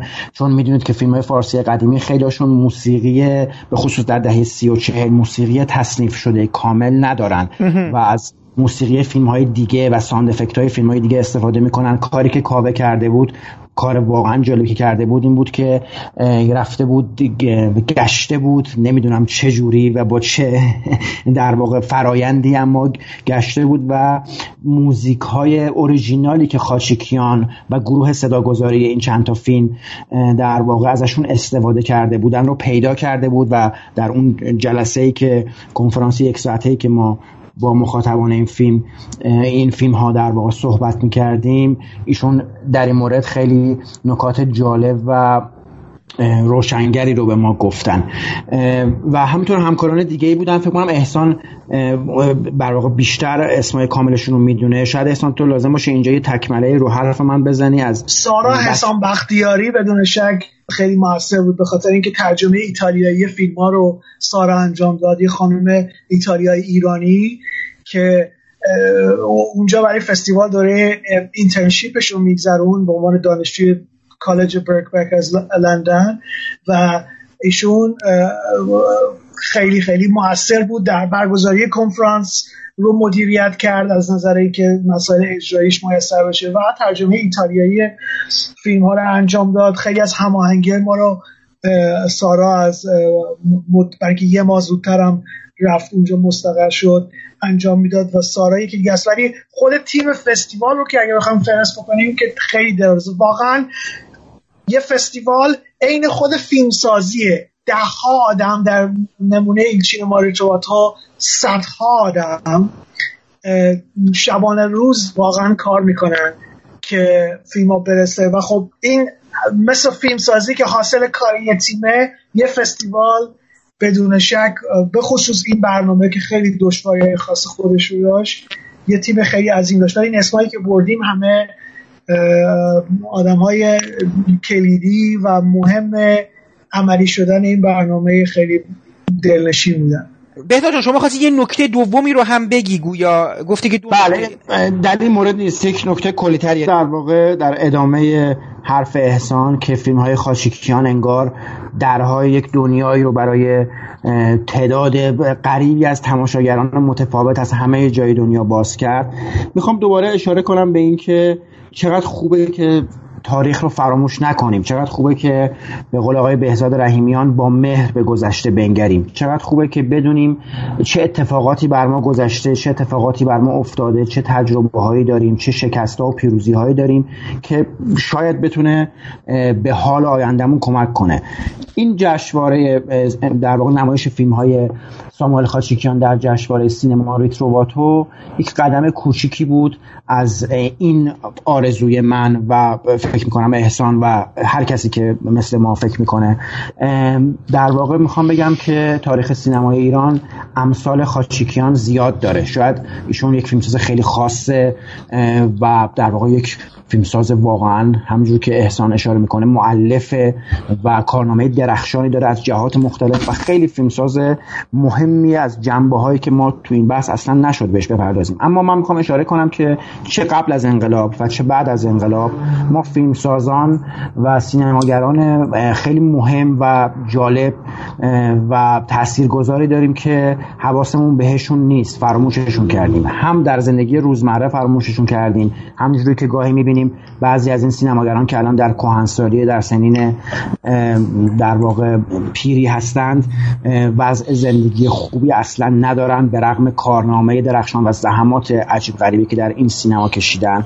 همینطور در در واقع نگاه به سینما و مباحث تئوریک و نوشتن کتاب و مقاله و معرفی کردن این آدم ها واقعا تاریخ رو نمیشه تقسیم کرد. این سینما خدمت شما بگم مسئول کیمیایی داره داروش مهجویی داره بهرام بیزایی داره ابراهیم گلستان داره فرخ غفاری داره. اما از اون طرف فیلمسازانی داره مثل ساموئل خاچیکیان مثل سیامک یاسمین مثل مهدی رئیس فیروز مثل ساور رهبر و خیلی فیلمسازان دیگه ای که شاید در نظر منتقدین یا در طول ایام به اون جایگاهی که واقعا باید پیدا می‌کردن از نظر انتقادی نرسیدن و متاسفانه تماشاگران سینمای ما طبیعتا این فیلمسازها رو و فیلمهاشون رو کمتر از دسته اولی که نام بردم و فیلمسازان مشابه بعد از انقلاب می‌شناسن. اما واقعیت اینه که من فکر می‌کنم کسی که فیلم دیدن دوست داشته باشه خیلی براش مهم نیست که این فیلم رو یک فیلمساز به اصطلاح انتلکتوال ساخته یک فیلم هنریه یک فیلم متفاوت خاصه یا نه. یک فیلم ژانر یک فیلم عامه پسند یا یک فیلم به اصطلاح تجاریه. اگر فیلمی خوب باشه تماشاگر لذت می‌بره. و این نکته هم بدونید تاریخ سینما و تاریخ هنر به ما نشون داده که همیشه شاهکارها نیستن که عمیقترین خطها رو روی روح ما میندازن. بعضی وقتها آثاری از تاریخ سینما یا هر هنر دیگه ای هستش که شاید شاهکار نباشه اما برای ما ارزش های شخصی داره و ما لذت داده و ما آگاهی و یک دید جدیدی به دنیاهای دیگری که نمی‌شناسیم داده.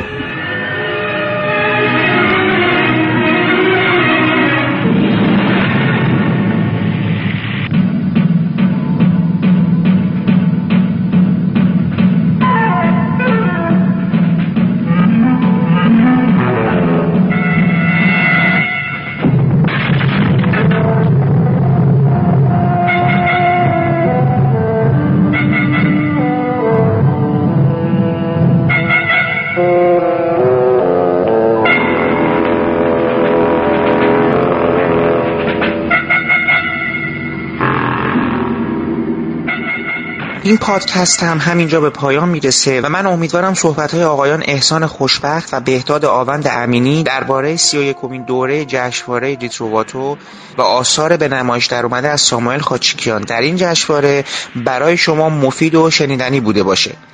من البته در برنامه بعدی هم با آقای مهدی پیلوریان درباره حال و هوای جشنواره و مسئله مرمت فیلم های سینمایی گفتگوی مفصلی داشتم که امیدوارم اون رو هم بتونید بشنوید. پیش از خدافزی باید از زحمات آقای محمد شکیبا که تدوین این پادکست رو به عهده داشتن تشکر کنم و برای رعایت نصف نیمه حق معلف از قطعات موسیقی که از اونها استفاده کردیم نام ببرم. موسیقی تیتراژ به عنوان رقص گدایی از ساخته های گروه کلزماتیکس هستش و برگرفته شده از آلبوم موسیقی جن زده. باقی قطعات عبارتند از بخشی از دیالوگ های فیلم زربت به همراه موسیقی های انتخابی استفاده شده در اون فیلم موسیقی تیتراژ فیلم طوفان در شهر ما و همچنین من برای پایان این پادکست هم سه ترانه خونده شده در فیلم طوفان در شهر ما با صدای هنرمندان گرامی ویگن و الهه رو برای شما انتخاب کردم که امیدوارم از شنیدنشون لذت ببریم. تا برنامه بعدی و گفتگو با آقای مهدی پیلوریان درباره جشنواره ریتروواتو خدا حافظ و با هم گوش می‌کنیم به ترانه های استفاده شده در فیلم طوفان در شهر ما با صدای الهه و ویگن.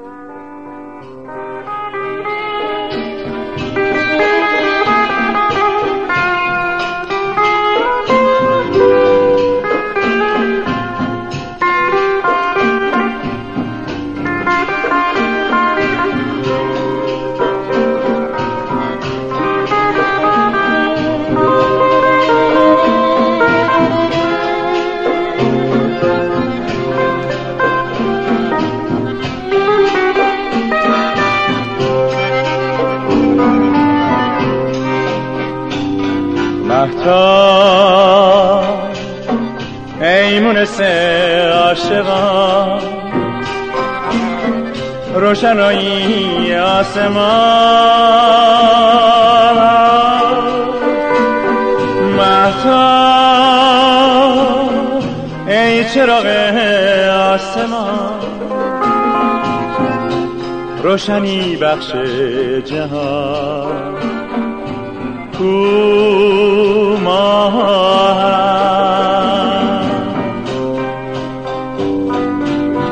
نزد چه شبها با او در آنجا بودی.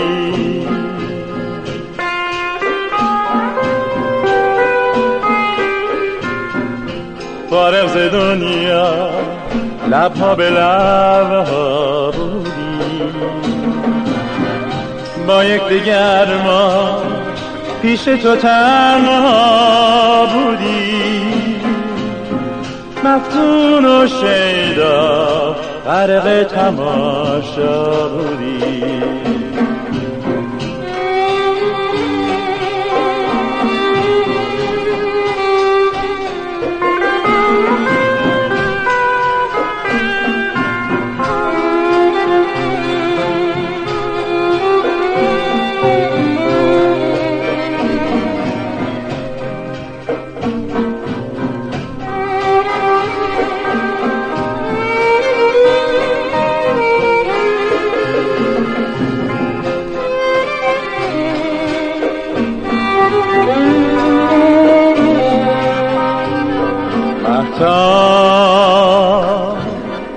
امشب که پیش تو هم.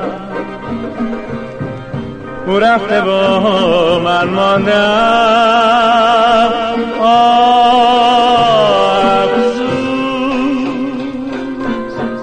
رفت و دوران گذر سر نهم بر کودم از هجرم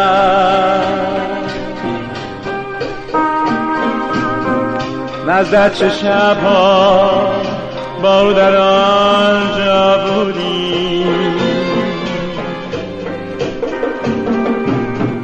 فارغ دنیا لبها به لبها بودی.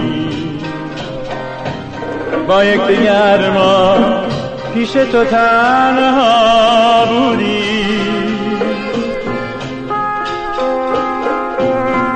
مفتون و شیدا.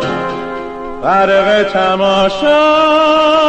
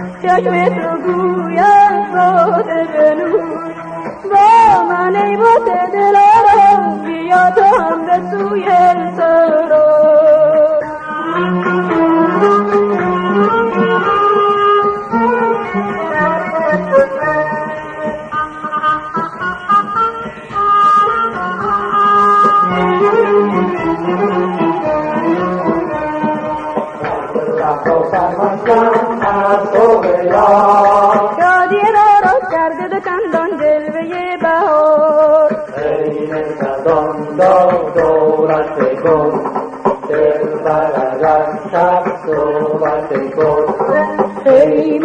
آنجا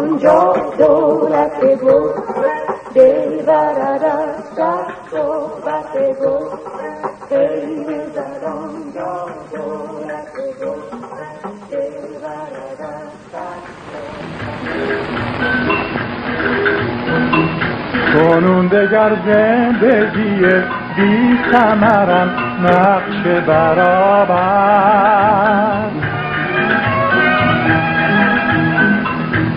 آرزوهای جوانی در نظرم همچو سرابر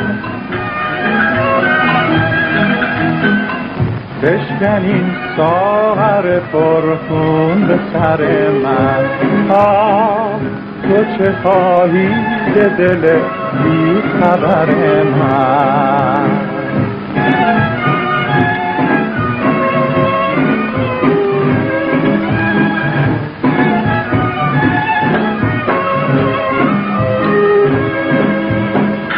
یار دل دارم مکن آزارم. از چه خون سازی دل بیمارم. آتش افروزم جان خود سوزم. از فریب تو شد سیه روزم.